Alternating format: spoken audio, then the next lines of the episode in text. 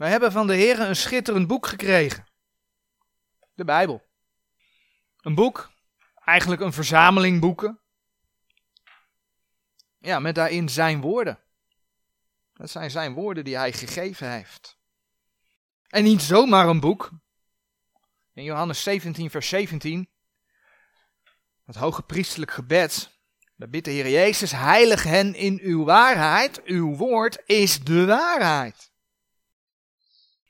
Nou, dan is er misschien iemand die zegt van, nou, dat is makkelijk hè. Je gaat een boek schrijven en in dat boek schrijf je zelf, dit is de waarheid. Nou, is dat dan ook zo? Nou, het mooie is dat de Bijbel een profetisch boek is. De Bijbel zegt dus iets over de toekomst. En ja, dat was zo op het moment dat het opgeschreven werd, waren heel veel dingen toekomst, want de profeten profiteerden. Maar dat is nu nog steeds zo. Zij het dat een, een heel aantal profetieën inderdaad in vervulling zijn gegaan, dat klopt. Maar het mooie daarvan is dus dat je de Bijbel kunt controleren. Je kunt gewoon zien dat het waar is. En dat is het mooie. En dat laat ook zien dat die Bijbel waar is, dat het Gods woorden zijn, dat het niet maar zo door mensen bij elkaar verzonnen is. Het zijn geen losse verhaaltjes. Je kunt lezen hoe de profeten komende Messias aankondigden. Je kunt lezen hoe die profetieën in vervulling zijn gegaan. Ik heb niet, niet voor niets die tijdlijn op de, op de dia gezet. De Heer laat zien de geschiedenis van de schepping. Hij laat zien de zondvloed die plaats heeft gevonden. Hij laat zien hoe hij uit Abraham dat volk Israël ja, geboren deed worden. In de profeet Daniel lees je over allerlei wereldrijken die over de aarde zouden komen. De komst van de Heer Jezus wordt gemeld. Maar ook het ontstaan van de gemeente van Jezus Christus. En ja, dan zijn er de profetieën over de, over de eindtijd, over grote verdrukking, duizendjarig vrederijk. En ja, in de, de eeuwigheid, de nieuwe hemel en de nieuwe aarde. En als rode lijn daardoorheen loopt dan natuurlijk de boodschap dat eens de Heere als koning zal regeren in een koninkrijk van gerechtigheid. Nou, in dat alles, als als je dat ziet, als je dat tot je neemt, dan zie je dus dat de Bijbel niet alleen maar een boek is van normen en waarden, niet alleen maar een boek van leefregels, maar dat die Bijbel dus wel degelijk ook een geschiedenisboek is. Ja, niet een geschiedenisboek zoals we dat op school tegenkomen, wat mensen belangrijk vinden. Nee, een geschiedenisboek vanuit Gods oogpunt. Maar wel een geschiedenis vanuit, vanuit de schepping tot aan de nieuwe hemel en de nieuwe aarde. En God ontvouwt zijn plan. Vaak zijn dat juist elementen die mensen niet belangrijk vinden, want de mens is in opstand tegen God. Maar juist doordat die Bijbel een geschiedenisboek is, blijkt keer op keer dat Gods woorden waarheid zijn. Ja, daarom wordt het ook heel hard ontkend. Hè. Ik herinner me de godsdienstlessen die ik kreeg, dan moest ik leren. De Bijbel is geen geschiedenisboek. Ja, mensen lopen hard weg van de waarheid. Maar de Bijbel is dus wel een geschiedenisboek.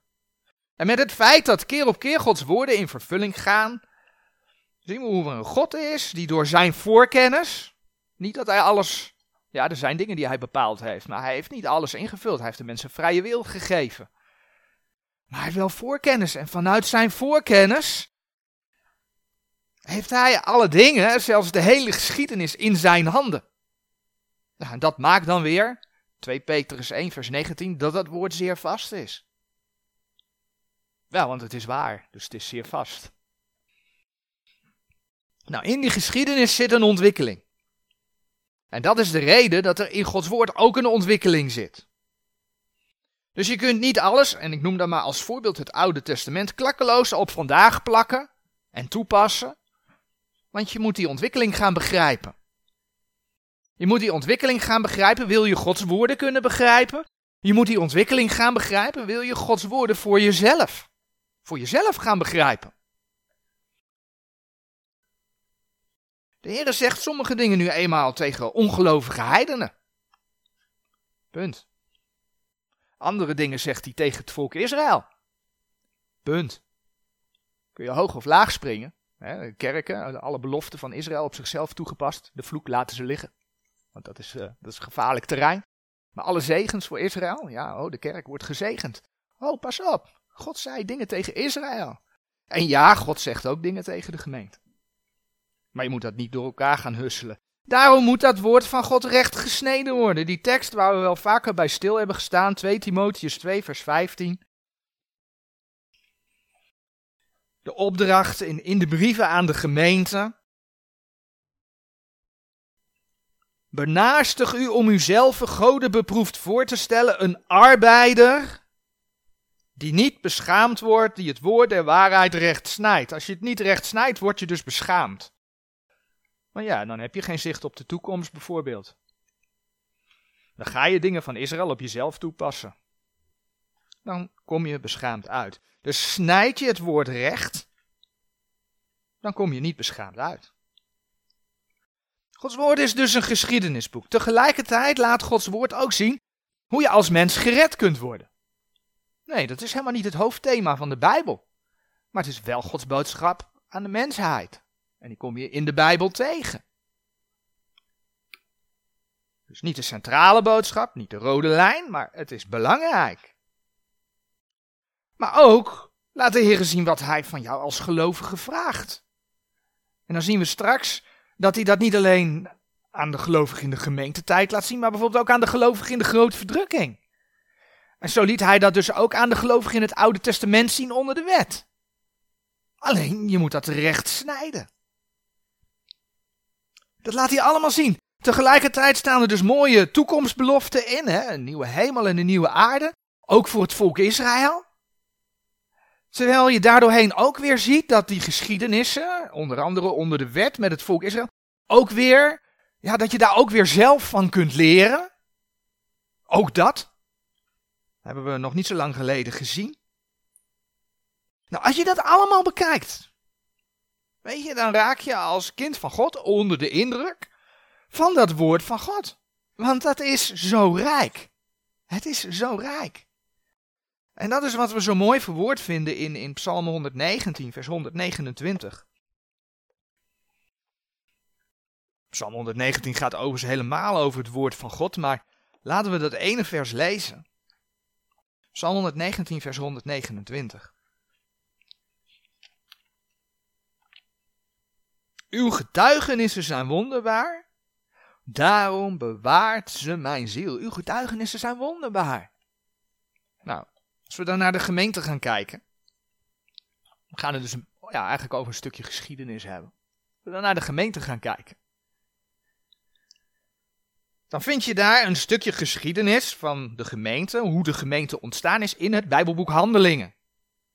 En verder hebben we natuurlijk de brieven aan de gemeente van de apostel Paulus. Soms kom je daar een heel klein stukje geschiedenis in tegen, want ja, het is door de apostel Paulus geschreven. Dus dat is een stukje geschiedenis. Maar eigenlijk met name ook profetie. Hè? Als je denkt aan wat bijvoorbeeld 2 Thessalonicenzen over de komst van de antichrist zegt. Dat is meer profetie die nog toekomst is dan dat dat nu al geschiedenis is.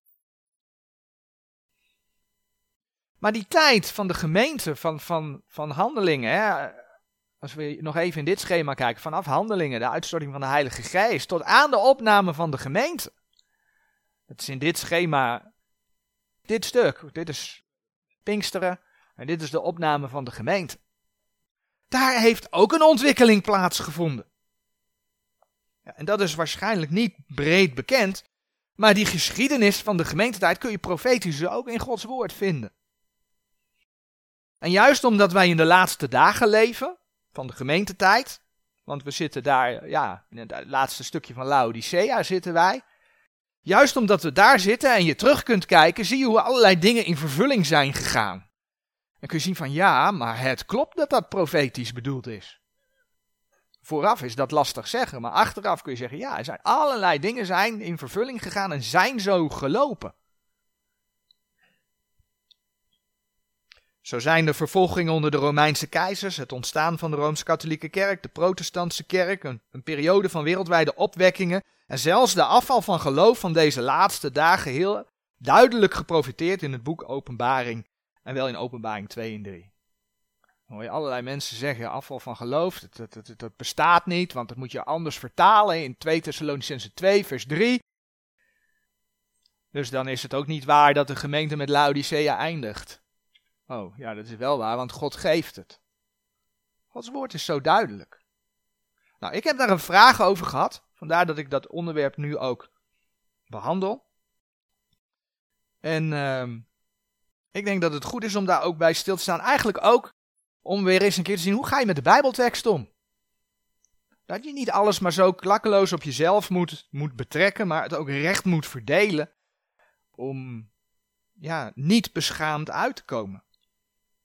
We gaan dat dus doen aan de hand van de zeven brieven van Openbaring 2 en 3, die aan zeven gemeenten geschreven zijn, en wel de gemeente Efeze, de gemeente Smyrna, de gemeente Pergamum, de gemeente Thyatira, Sardis, Philadelphia en Laodicea. En vandaag zal overigens een inleiding zijn, en ik weet niet of ik dat volgende week al ga doen, maar daar komt dus nog een vervolg op. Maar dat uh, zal vanzelf duidelijk worden. Nou, allereerst is het dan goed om te zien dat versen in de Bijbel meestal een drievoudige toepassing hebben. Allereerst een historische toepassing. Eigenlijk gewoon, ja, dit is gebeurd. Al is het maar dat een profeet een profetie deed, maar dat is historie. Die profeet is er geweest. Ten tweede heeft elke vers in de Bijbel een leerstellige betekenis. En dat betekent dat het gericht is aan een specifiek persoon of een specifieke groep personen. Denk aan gericht aan de Joden, gericht aan de heidenen, gericht aan de gemeente van Jezus Christus. Met een specifieke reden, met een specifieke waarheid. Maar ten derde heeft elk vers in de Bijbel ook een geestelijke toepassing. Als we 2 Timotheus 3 vers 16 opzoeken, er zijn dus mensen die gaan de schrift verdelen en dan zien ze van, oh, 1 Petrus, dat heeft uh, een, een leerstellige nadruk voor de grote verdrukking. Hebben we nog niet zo heel lang geleden bij stilgestaan. Dus 1 Petrus heeft geen leer voor de gemeente. Nee, dat is veel te kort door de bocht. Dat is veel te kort door de bocht, want dan ga je de schrift opknippen. Dat is niet meer recht snijden. 2 Timotheus 3 vers 16. En misschien is opknippen niet het juiste woord, maar misschien moet ik dan verknippen gebruiken of zo. 2 Timotheus 3 vers 16. Al de schrift is van God ingegeven en is nuttig tot lering, tot wederlegging, tot verbetering, tot onderwijzing die in de rechtvaardigheid is. Al de schrift. Dus we hebben alle schrift gekregen om te leren. En, en verbeterd te worden, onderwezen, gecorrigeerd te worden. Dat is wat schrift laat zien. Dat betekent dus dat een schrift die leerstellig voor een ander is, wel degelijk ook op jou, voor jou iets kan betekenen. Uiteindelijk gaan we het voor openbaring 2 en 3 over de derde toepassing hebben, de geestelijke toepassing. Maar laten we kort ook naar die andere twee toepassingen kijken. En dan beginnen we dus bij de historische toepassing. Die brieven in openbaring 2 en 3, die zijn geschreven aan zeven gemeenten. Nou, ik heb ze net genoemd, maar dit is Klein-Azië. En dan heb je Efeze, Smyrna, Pergamum, Thyatire, Sardis, Philadelphia en Laodicea.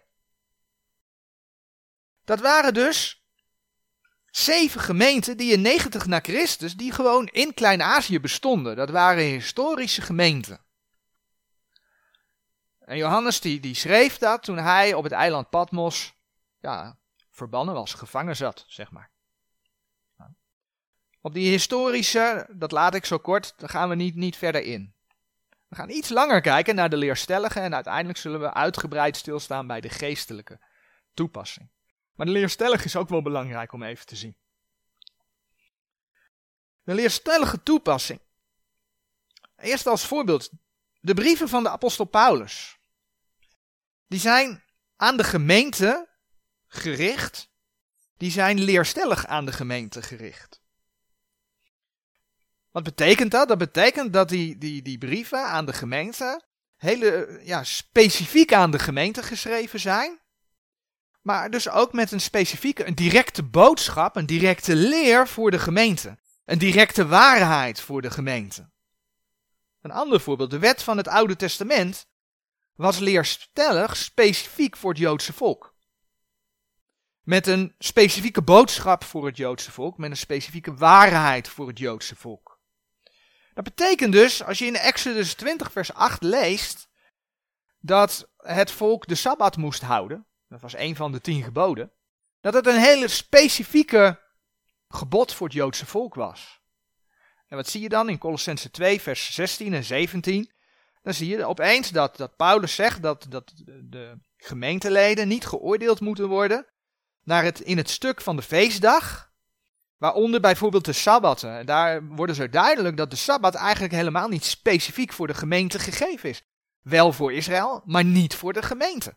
Het is heel goed om een vrije dag te houden, overigens. Daar wil ik helemaal niks aan afdoen. Het is ook heel goed om een dag voor de Heren te houden. Dat is ook goed. het Nieuwe Testament laat ook zien, de brieven aan de gemeente, handelingen, uh, laten ook zien dat het goed is om samen te komen. Dus daar doe ik helemaal niets aan af. Maar die Sabbat was specifiek voor het Joodse volk. En niet voor de gemeente. Dat is dus een verschil in, in bedelingen. Gods woord dient recht gesneden te worden. Maar dat neemt niet weg, omdat Israël als voorbeeld aan de gemeente gegeven is, dat je wel degelijk van de oud-testamentische geschiedenissen kunt leren. En dat hebben we dus onlangs ook gezien, dat Israël ons als voorbeeld gegeven is en dat we daar ook wel degelijk uit kunnen leren. Maar die brieven van Openbaring 2 en 3 dan? Zijn die dan leerstellig voor de gemeente, want het zijn brieven aan gemeenten. Zijn die leerstellig voor de gemeente van Jezus Christus geschreven? Het korte antwoord daarop is nee. Dat is leerstellig, niet voor de gemeente van Jezus Christus geschreven. Ik heb dit schemaatje. Zoals het boek Handelingen een overgangsfase is tussen de wet, tussen Israël en de gemeente. Hier heb je het kruis, hier heb je het Oude Testament, de periode van de evangelium met, met, met het kruis. De heer Jezus die naar de hemel ging, hè, dus ook, ook de uitstorting van de Heilige Geest. Zo. Handelingen beschrijft eigenlijk de overgang van de Joden, van Israël, naar de gemeente. De overgang van, van de wet, die eigenlijk tot op het kruis doorduurde, van de wet naar de gemeente. Dat is een overgangsperiode. Maar als je dan goed gaat lezen, dan kom je erachter dat het boek Hebreeën eigenlijk ook een overgang is, namelijk van de gemeente opnieuw naar Israël. Dus het boek Hebreeën beschrijft ook zo'n ja, zo'n overgangssituatie. Een overgang van de gemeente naar, naar Israël, overgang van de gemeente naar groot verdrukking, duizendjarig vrederijk, nieuwe hemel en nieuwe aarde. Toekomst. Nou, we hebben dat in het verleden, in, diverse preken, is dat wel aan bod gekomen. Voor Hebreeën gezien, we hebben dat voor 1 Petrus gezien, we hebben dat voor 1 Johannes gezien. Maar dat geldt dus ook voor openbaring. Dat geldt ook voor openbaring 2 en 3. Nou, in openbaring 2 en 3 worden lokale gemeenten beschreven. Je leest bijvoorbeeld in openbaring 2 vers 1, en die vind ik heel belangrijk, daar kom ik straks ook nog op terug. Openbaring 2 vers 1. Daar lees je bijvoorbeeld, neem ik één zo'n gemeente als voorbeeld.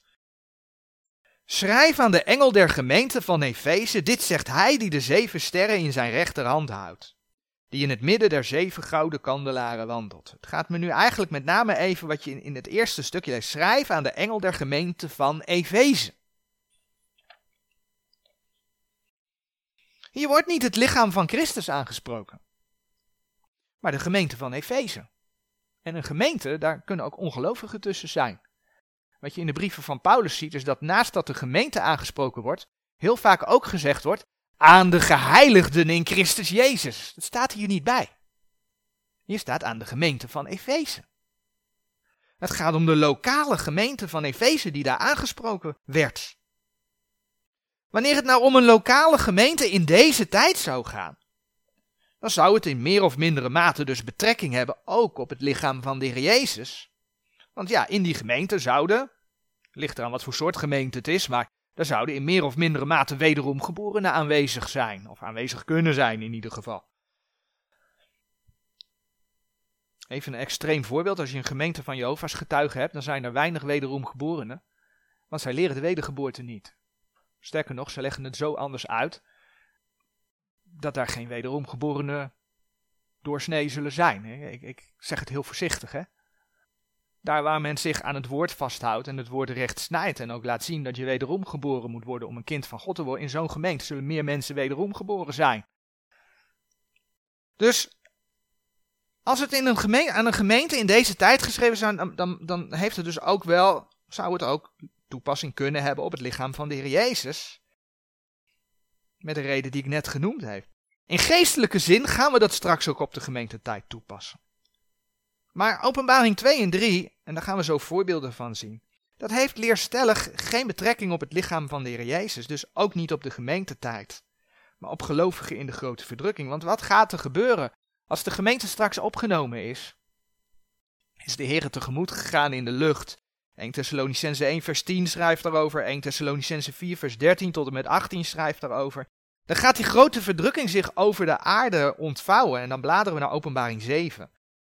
En dan zegt de Heer dat in die tijd nog velen tot geloof gaan komen. Er gaat een grote schare tot bekering komen, nadat de gemeente weg is. Dat vind je in openbaring 7 vers 9 tot en met 17.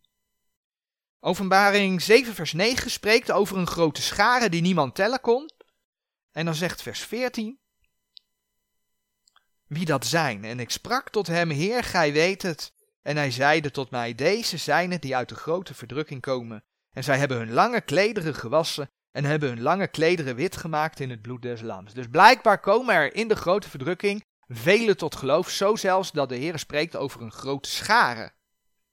Ja, en die mensen gaan in de grote verdrukking, gaan elkaar als broeders en zusters opzoeken. Als medegelovigen, medeheiligen gaan ze elkaar opzoeken. Gaan ze samenkomen om samen ook met Gods woord bezig te zijn. Elkaar te bemoedigen. Net als wij dat nu in de gemeentetijd doen. Dus al zijn ze geen onderdeel van het lichaam van Christus, zij zullen in die grote verdrukking deel uitmaken van een lokale gemeente waar zij zijn. Nou, we zullen dus, ik noemde het net al even, een aantal voorbeelden bekijken om te zien dat Openbaring 2 en 3 niet leerstellig voor de gemeentetijd geschreven is. En dan beginnen we bij Openbaring 1 vers 7. In Openbaring 1 vers 9, daar zie je een verwijzing naar het koninkrijk. Ik, Johannes, die ook uw broeder ben en medegenoot in de verdrukking en in het koninkrijk en in de leidzaamheid van Jezus Christus. Een verwijzing naar het koninkrijk. Als je naar de context van openbaring gaat kijken, van, van openbaring 1, dan ga je zien dat dit een verwijzing is naar het, het koninkrijk, het letterlijke koninkrijk op aarde. Want kijk maar in openbaring 1 vers 7, daar wordt over de komst van de Heer Jezus geschreven. Zie, hij komt met de wolken en alle oog zal hem zien. Ook degenen die hem doorstoken hebben en alle geslachten der aarde zullen over hem rouw bedrijven. Ja, amen.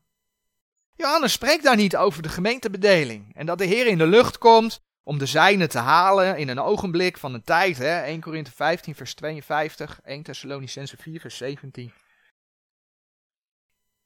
Als de gemeente opgenomen wordt, ja weet je, dan zien de andere mensen niet wie ze doorstoken hebben. En dan zijn de anderen niet in rouw. Ik denk dat ze op dat moment alleen maar blij zijn dat er hele lastige mensen van deze aarde verdwenen zijn. En dan gaat Gods oordeel in die grote verdrukking over de aarde komen, omdat mensen hem niet willen.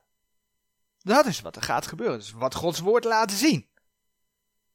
Dus, openbaring 1 vers 7, dat gaat erover dat mensen de Messias op aarde zien komen, om een letterlijk koninkrijk te stichten. dat gaat dus niet over de opname, dat gaat over de tweede komst. Dat is zeven jaar later op zijn minst.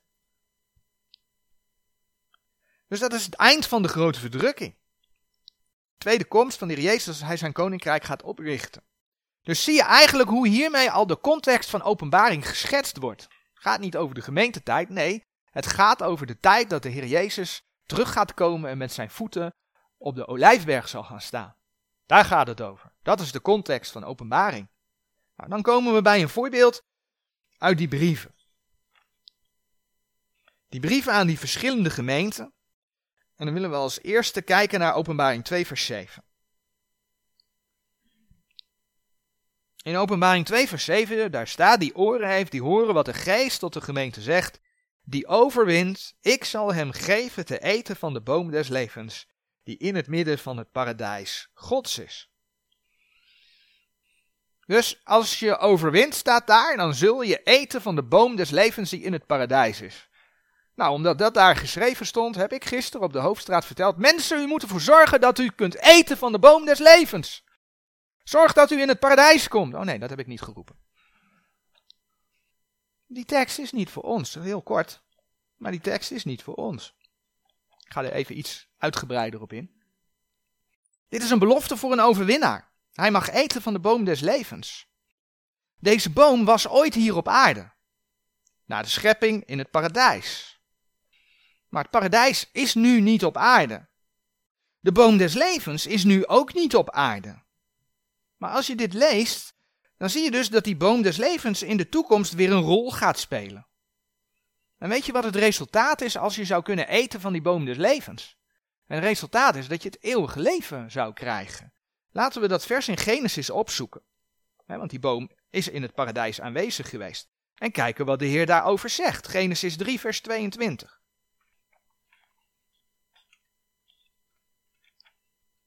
In Genesis 3, vers 22, daar lees je. Toen zeide de Heere God, zie de mens is geworden als ons er één, kennende het goed en het kwaad. Nu dan, dat hij zijn hand niet uitsteken en nemen ook van de boom des levens en eten en leven in eeuwigheid. Dus de boom des levens geeft eeuwig leven. Maar niemand van ons, zoals wij hier zitten, of als je naar de audio luistert en je de Heer Jezus kent, ook niet. Je hebt niet nodig om van de boom des levens te eten. Want als kind van God heb je eeuwig leven ontvangen in de Heer Jezus Christus. Johannes 3, vers 15 en 16, Romeinen 6, vers 23, genadegift. Door Jezus Christus, onze Heer, is het eeuwige leven. Vaak wordt dit vergeestelijk. Er wordt gezegd, de boom des levens is de Heer Jezus Christus. Maar dat is onzin, want op die nieuwe hemel en de nieuwe aarde, daar wordt gesproken over de troon, waar zowel de Vader als het Lam zijn. Dat is de Heer Jezus Christus. Als de boom des levens. Dat zijn twee verschillende dingen. Zullen er alle twee zijn. Dus de boom des levens is de boom des levens. Nou, ik noemde het al, hè? je hebt eeuwig leven in de Heer Jezus Christus gekregen. Als kind van God mag je zelfs weten dat je dat eeuwig leven nu al hebt als bezit. Dus waar wachten we als gemeente op? Nou, wij wachten op dat moment dat de Heer Jezus zijn gemeente komt halen. Dat is waar je naar uit mag zien. Dan gaat die grote verdrukking over de aarde komen. Nou, in die tijd is de gemeente dus weg, die is verenigd met haar heren. Maar er zullen dus velen tot geloof komen, daar hebben we al even bij stilgestaan. En wat laat de schrift nu zien van mensen die in die periode, in die zevenjarige verdrukking, tot geloof zijn gekomen? Daar laat de schrift van zien dat mensen dan zullen moeten volharden tot het einde. Een tekst waar dat heel duidelijk uit blijkt is Matthäus 24, vers 13. Dus ik heb het nu niet over de gemeente, ik heb het over mensen die in de grote verdrukking, de grote scharen die daar tot geloof komt, die zullen moeten volharden tot het einde. Als je Matthäus 24, vers 13 kijkt, dan lees je daar het volgende. Maar wie volharden zal tot het einde, die zal zalig worden. Die zal behouden worden. Dus behouden is hier gekoppeld aan het volhouden tot het einde. Volharden tot het einde. En, en wat is de context daarvan? Vers 21. De context is grote verdrukking. Dit gaat over de grote verdrukking. Mensen die in die tijd zullen leven, moeten volharden tot het einde. Moeten letterlijk overwinnen. Maar dat betekent dus dat er blijkbaar in die tijd een element van werk een rol speelt om behouden te worden. Want als jij niet volhardt en het merkteken van het beest aanneemt, ga je dus verloren. Nou, dat is een groot verschil met deze gemeentetijd, waarvan in Efeze 2 vers 8 en 9 onder andere geschreven staat, dat we uit genade door geloof niet uit de werken behouden zijn. We lezen dus in, in openbaring 2 dat wanneer zij overwinnen, krijgen zij op de nieuwe aarde deel aan de boom des levens. Nou, de mens werd na de zondeval door God van die boom gescheiden, zodat die zondige mens niet voor eeuwig zou leven. We hebben dat gezien in Genesis 3, vers 22. Maar op die nieuwe aarde is die boom terug. Kijk maar in Openbaring 22, vers 2. Openbaring 22, vers 2.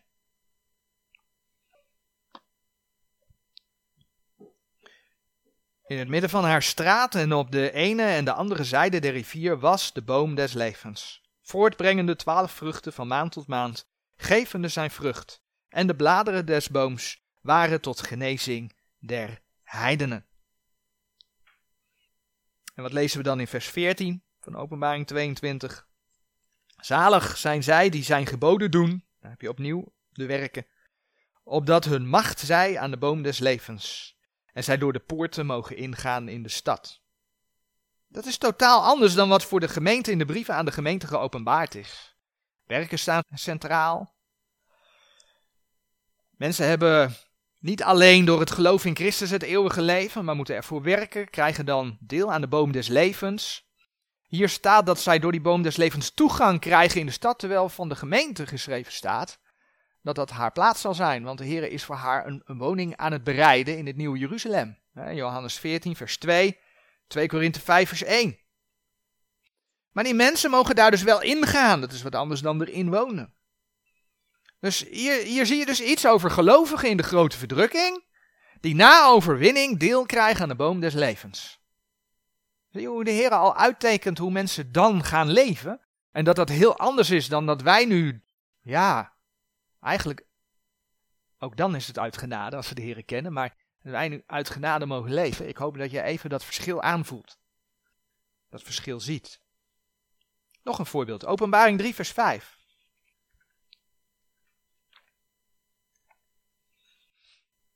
Daar staat het volgende geschreven. Dat is weer zo'n overwinnaarsbelofte. Die overwint, die zal bekleed worden met witte klederen. En ik zal zijn naam geen zins uitdoen uit het boek des levens. En ik zal zijn naam beleiden voor mijn vader en voor zijn engelen. Hier staat dus een belofte voor iemand die overwint, dat de Heere zijn naam niet uit het boek des levens zal uitdoen. Nou, wat is het boek des levens? Het boek des levens is dat boek wat we kennen van het laatste oordeel. In Openbaring 20, vers 15 kom je het bijvoorbeeld tegen. Openbaring 20, vers 15. En daar staat dan. Uh, en zo iemand niet gevonden werd, geschreven in het boek des levens, die werd geworpen in de poel des vuurs. Openbaring 3, vers 5 geeft dus aan dat de Heer klaarblijkelijk want dat is het, tegendeel daarvan. Hè? Als je niet eruit gewist bent, dan blijkt dus dat de blijkbaar namen uit het boek wist. Nou, als wederom geborene in deze gemeentetijd mag je weten voor eeuwig gered te zijn. Die tekst hebben we zo vaak opgezocht, dus we gaan hem nu niet opzoeken. Maar ik denk dat jullie 1 Korinthe 3 vers 15, als ik dat zeg, als al je werken voor de rechterstoel van Christus verbranden. Wat dus een ander oordeel is dan, dan het laatste oordeel. Hè? Want het laatste oordeel vindt plaats aan het eind van het duizendjarige vrederijk, als de, de, de huidige aarde en hemelen zullen verbranden door vuur, dan vindt dat laatste oordeel plaats. Maar de gemeente wordt, wordt geoordeeld voor de rechterstoel van Christus als ze opgenomen wordt. Anders kan ze niet in de hemel verschijnen. Dus dat is een ander oordeel. Maar daar staat voor de gemeente van geschreven dat al verbranden al jouw werken, zelf ben je behouden. Wat betekent dat? Als lid van het lichaam van Christus, wordt jouw naam niet uit dat boek gewist. Maar dan is de vraag, de gelovigen in de grote verdrukking dan, voor welk oordeel komen die? Want ja, Hebreeën 9 vers 27 zegt, het is de mens gezet eenmaal te sterven, daarna het oordeel. En voor welk oordeel komen zij dan? Nou, niet voor de rechterstoel van Christus. De gemeente is geoordeeld als de grote verdrukking bezig gaat. Nee, zij zullen bij het laatste oordeel geoordeeld worden. Het laatste oordeel is bij ons bekend als dat oordeel waar de doden zullen opstaan, geoordeeld worden, kennen Jezus Christus niet, hun naam staat niet in het boek des levens, dus worden ze veroordeeld tot de poel des vuurs. Er gaat veel meer gebeuren bij dat laatste oordeel. Dat blijkt uit Openbaring 11, vers 18. Er zullen ook mensen beloond worden. Maar dat zijn niet de mensen uit de gemeentetijd. Want die zijn dan al lang één met hun heren. Openbaring 11, vers 18. En de volken waren toornig geworden. Dat gaat over de laatste opstand van Satan. En uw toren is gekomen en de tijd der doden om geoordeeld te worden. Dit gaat over, over uh, het laatste oordeel van Openbaring 20. En om het loon te geven uw dienstknechten, de profeten en de heiligen en degenen die uw naam vrezen, de kleine en de grote. Dus dan wordt loon uitgedeeld bij het laatste oordeel. En er staat erachter en om te verderven degenen die de aarde verdierven. Dus al die mensen die de aarde aan het kapotmaken zijn, zogenaamd om de aarde te redden, maar ze zijn de aarde aan het kapotmaken, die worden dus ja, in het verderf gestort, omdat ze de aarde aan het vereren waren, moeder Gaia als afgod hadden en Jezus Christus verworpen hebben. Maar degenen die dus in de grote verdrukking tot geloof komen, en met wat ze voor de Heeren gedaan hebben, worden daar beloond. Dat staat daar. Maar wat hebben we gelezen over die gelovigen in de grote verdrukking? Zij zullen moeten volharden tot het einde. Matthäus 24, vers 13. Onder andere, het staat op meer plekken. Dus als zij het merkteken van het beest aannemen, gaan zij alsnog verloren. Als je dat wil nalezen, kun je dat vinden in Openbaring 14, vers 9 tot en met 11. Blijkbaar worden hun namen dus dan gewist uit het boek des levens, omdat ze nog verloren kunnen gaan. Maar de namen van, uh, zoals Openbaring 3, vers 5 zegt, van degenen die overwinnen, zullen niet gewist worden. Maar zie je hiermee opnieuw hoe eigenlijk die boodschap verschilt van de boodschap aan de gemeente van Jezus Christus. En zie je hoe mensen in verwarring komen als ze het woord niet recht delen, niet recht snijden, en dat allemaal op één grote hoop gaan gooien. Dan ga je verstrikt raken. En dan kom je toch ergens op een evangelie van werken uit. En dat is wat je in de meeste gemeentes en kerken ziet gebeuren. Moeten er dan geen werken zijn? Oh ja, jawel. Kijk maar in Efeze 2 vers 10. Maar het is een ander soort werken, niet om behouden te worden. En we hebben hier gelezen dat je moet volharden tot het einde om zalig te worden, om behouden te worden. Dat is een heel groot verschil.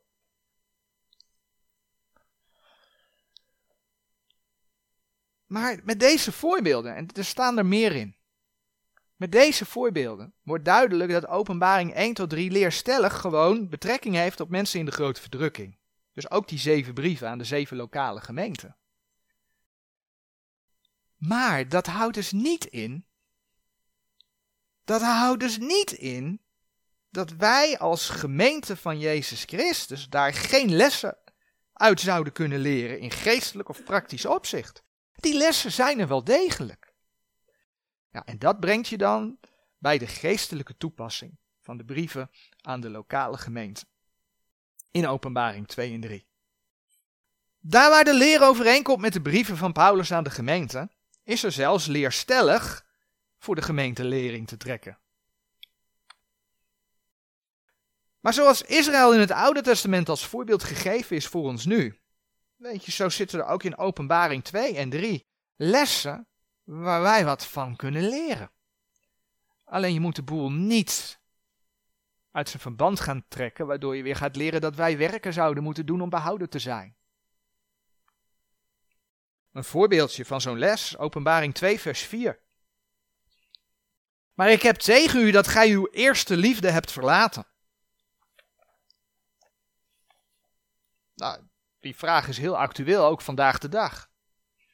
Geef jij de Heer de eerste plaats in je leven? Heeft Gods woord de eerste plaats in jouw leven? Leef je voor de Heer of zijn andere dingen voor jou belangrijker?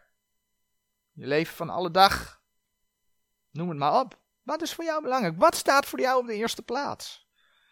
Dus daar zit echt wel een les in voor ons. En zo zijn er meer lessen voor ons om te leren. En het mooie dus van openbaring 2 en 3 is, en dat heeft ook met dat geestelijke aspect te maken, is dat het dus profetisch, dat het profetisch een, een beeld geeft van de geschiedenis van de gemeentetijd vanaf Pinksteren tot aan de opname van de gemeente. En dat laatste is waar we dus verder bij stil gaan staan. Er zijn twee plaatsen in het boek Openbaring waar de hemel open gaat. En de eerste plek, dat is de Openbaring 4, vers 1. In Openbaring 4, vers 1 en 2, laten we die twee versen lezen. Daar staat het volgende geschreven. Na deze zag ik en zie een deur was geopend in de hemel. En de eerste stem die ik gehoord had als van een bazuin met mij sprekende zeide, kom hierop en ik zal u tonen hetgeen na deze geschieden moet. En terstond werd ik in de geest en zie, er was een troon gezet in de hemel en er zat één op de troon. De hemel gaat open en iemand, hè, Johannes, wordt opgenomen. Nou, in openbaring 4, bij de bidstond hadden we het er al even over. In openbaring 4 lees je dan over de gemeente die opgenomen is en in de hemel aanwezig is. Rond de troon zijn namelijk de 24 tronen met 24 ouderlingen. Dat lees je in Openbaring 4, vers 4. En zij zingen onder andere dat zij door het lam gekocht zijn door zijn bloed. Daarmee zie je dat het een, een, een heenwijs is naar de gemeente van Jezus Christus. En in Openbaring 5, vers 8 en 9, dan lees je wat zij zingen.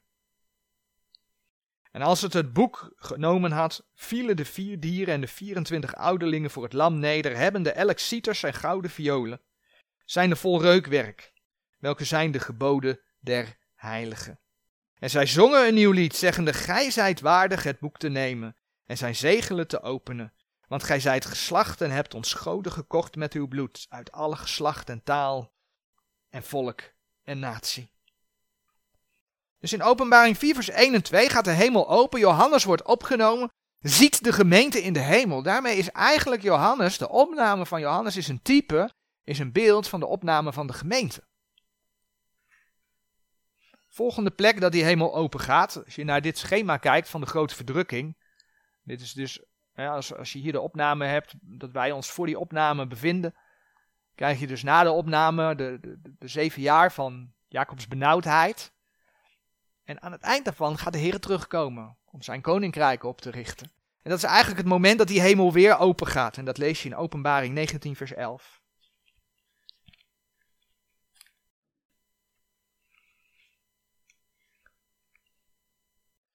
En ik zag de hemel geopend en zie een wit paard en die op hetzelfde zat, was genaamd getrouw en waarachtig en hij oordeelt en voert krijg in gerechtigheid. Als je naar die twee momenten kijkt, dat die hemel open gaat, dan verdeelt dat eigenlijk het boek Openbaring in drie delen. Het, stuk ervoor, het, het stuk ertussenin, dat is dus de beschrijving van de grote verdrukking en, en het gedeelte erna. In drie delen. Nou, en die drie delen worden dan nog weer bevestigd. Als Johannes de opdracht krijgt in Openbaring 1, vers 19. Opdracht van de Heer Jezus kreeg hij die. Openbaring 1, vers 19. Johannes die, dat lees je in vers 10, was, was verplaatst in de dag des Heren. In de dag des Heren was hij verplaatst door de Heren. En daar krijgt hij dan de opdracht wat je in vers 19 leest van Openbaring 1. Schrijf hetgeen gij gezien hebt en hetgeen is en hetgeen geschieden zal na deze. Daar heb je weer een driedeling. Hetgeen gij gezien hebt, dat is verleden tijd. Hetgeen is, dat is tegenwoordige tijd. En hetgeen geschieden zal na deze, dat is toekomende tijd. Dat gaat dus over verleden, heden en toekomst. Nou, Johannes was door de Heer verplaatst in de toekomst. En wel in de dag des Heren. Dan zijn er een hele hoop die zeggen, oh Johannes is op de zondag. Hè? Eh, in geestvervoering wordt er dan ook nog gezegd. Nou, het is helemaal niet de zondag. Ga je Jezaja 13 lezen, ga Joel 2 lezen, dan weet je wat de dag des Heren is. Hij is door de Heren verplaatst naar de grote verdrukking. Dat is wat er met Johannes gebeurd is. Nou, op het moment dat hij die opdracht krijgt, is dus die grote verdrukking voor hem de tegenwoordige tijd, want hij bevindt zich daarin. De verleden tijd was voor hem dus de tijd voor de grote verdrukking. Oftewel, wat zit er voor de grote verdrukking? Voor de grote verdrukking zit de gemeentetijd. De toekomende tijd was voor hem de tijd die in de grote verdrukking nog toekomst is. Dat is dus de tijd van het duizendjarig vrederijk, de nieuwe hemel en de nieuwe aarde die je vindt in openbaring 19 tot 22. Maar als zijn verleden de gemeentetijd was, dan zien we dat ondanks dat openbaring 1 tot 3 weliswaar leerstellig voor de gelovigen in de grote verdrukking is, dat openbaring 1 tot 3 geestelijk gezien wel degelijk betrekking heeft op de gemeentetijd. En het mooie is dan dat die, die zeven lokale gemeenten een ontwikkeling laten zien van het christendom door de tijd heen. Het geeft dus niet zozeer de ontwikkeling van de gemeente van Jezus Christus. En ik besef dat ik daarmee een beetje afwijk van wat door sommige andere bijbelgelovige broeders geleerd wordt. Want die zeggen, het het geeft de geschiedenis van het lichaam van Christus. Ik zeg nee, het geeft geschiedenis van het christendom. En ik heb daar ook een bijbelse reden voor. De gemeente van Jezus Christus is bijvoorbeeld niet te vergelijken met bijvoorbeeld de gemeente, en dan noem ik weer een voorbeeld uit Openbaring 2 en 3, niet te vergelijken met de gemeente van Thyatira. De gemeente van Thyatira was geestelijk aan het hoereren, dat lees je in Openbaring 2 vers 20. Er staat voor, en daar zullen we dan een andere keer op terugkomen, voor de Rooms-Katholieke Kerk. En ik geloof dan ook dat het niet voor niets is dat we keer op keer lezen als die nieuwe brief begint, dat je leest aan de gemeente van en dat er dan een plaatsnaam volgt. Want het gaat dus om de beschrijving van lokale gemeenten die soms, openbaring 3 vers 1 bijvoorbeeld, Sardes, die soms dood genoemd worden. Die worden dood genoemd. Dat terwijl het lichaam van de Heer Jezus in hem leeft. Dus niet dood, het lichaam van de Heer Jezus. Een lokale gemeente, een stroming of een kerkelijk systeem kan dood zijn en kan door de Heer bijvoorbeeld uitgespuugd worden, zoals de Heer van Laodicea beschrijft in Openbaring 3 vers 16. Hij zegt, ik zal u uitspugen. Maar de Heer gaat zijn gemeente niet uitspugen. Hij gaat zijn gemeente thuis halen. En ja, die gemeente wordt gereinigd voor de rechterstoel van Christus, maar dat is wat anders dan uitspugen. Ik geloof dan ook dat de beschrijving niet zozeer een beschrijving is van het lichaam van Christus, maar dat het een beschrijving is van het christendom.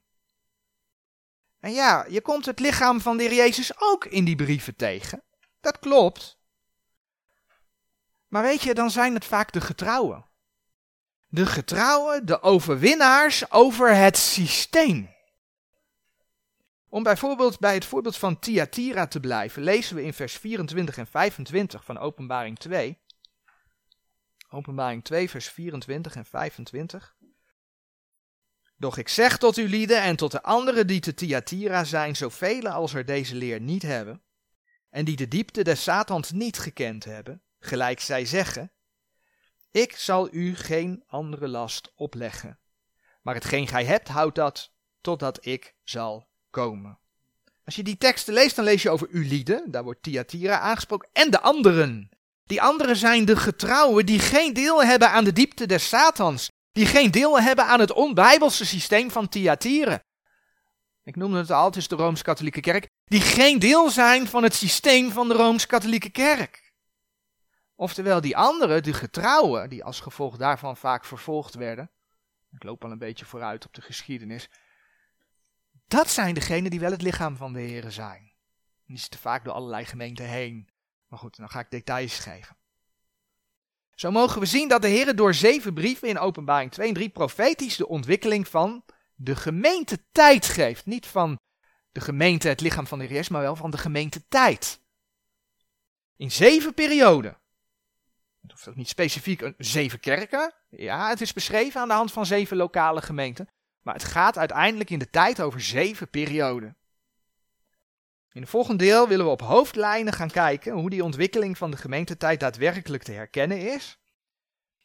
En wat daar dan ook de boodschap in is, voor ons ook in deze laatste dagen. Want ja, dat is voor ons natuurlijk van belang. Dus daar willen we dan eh, een andere keer mee verder gaan. Amen.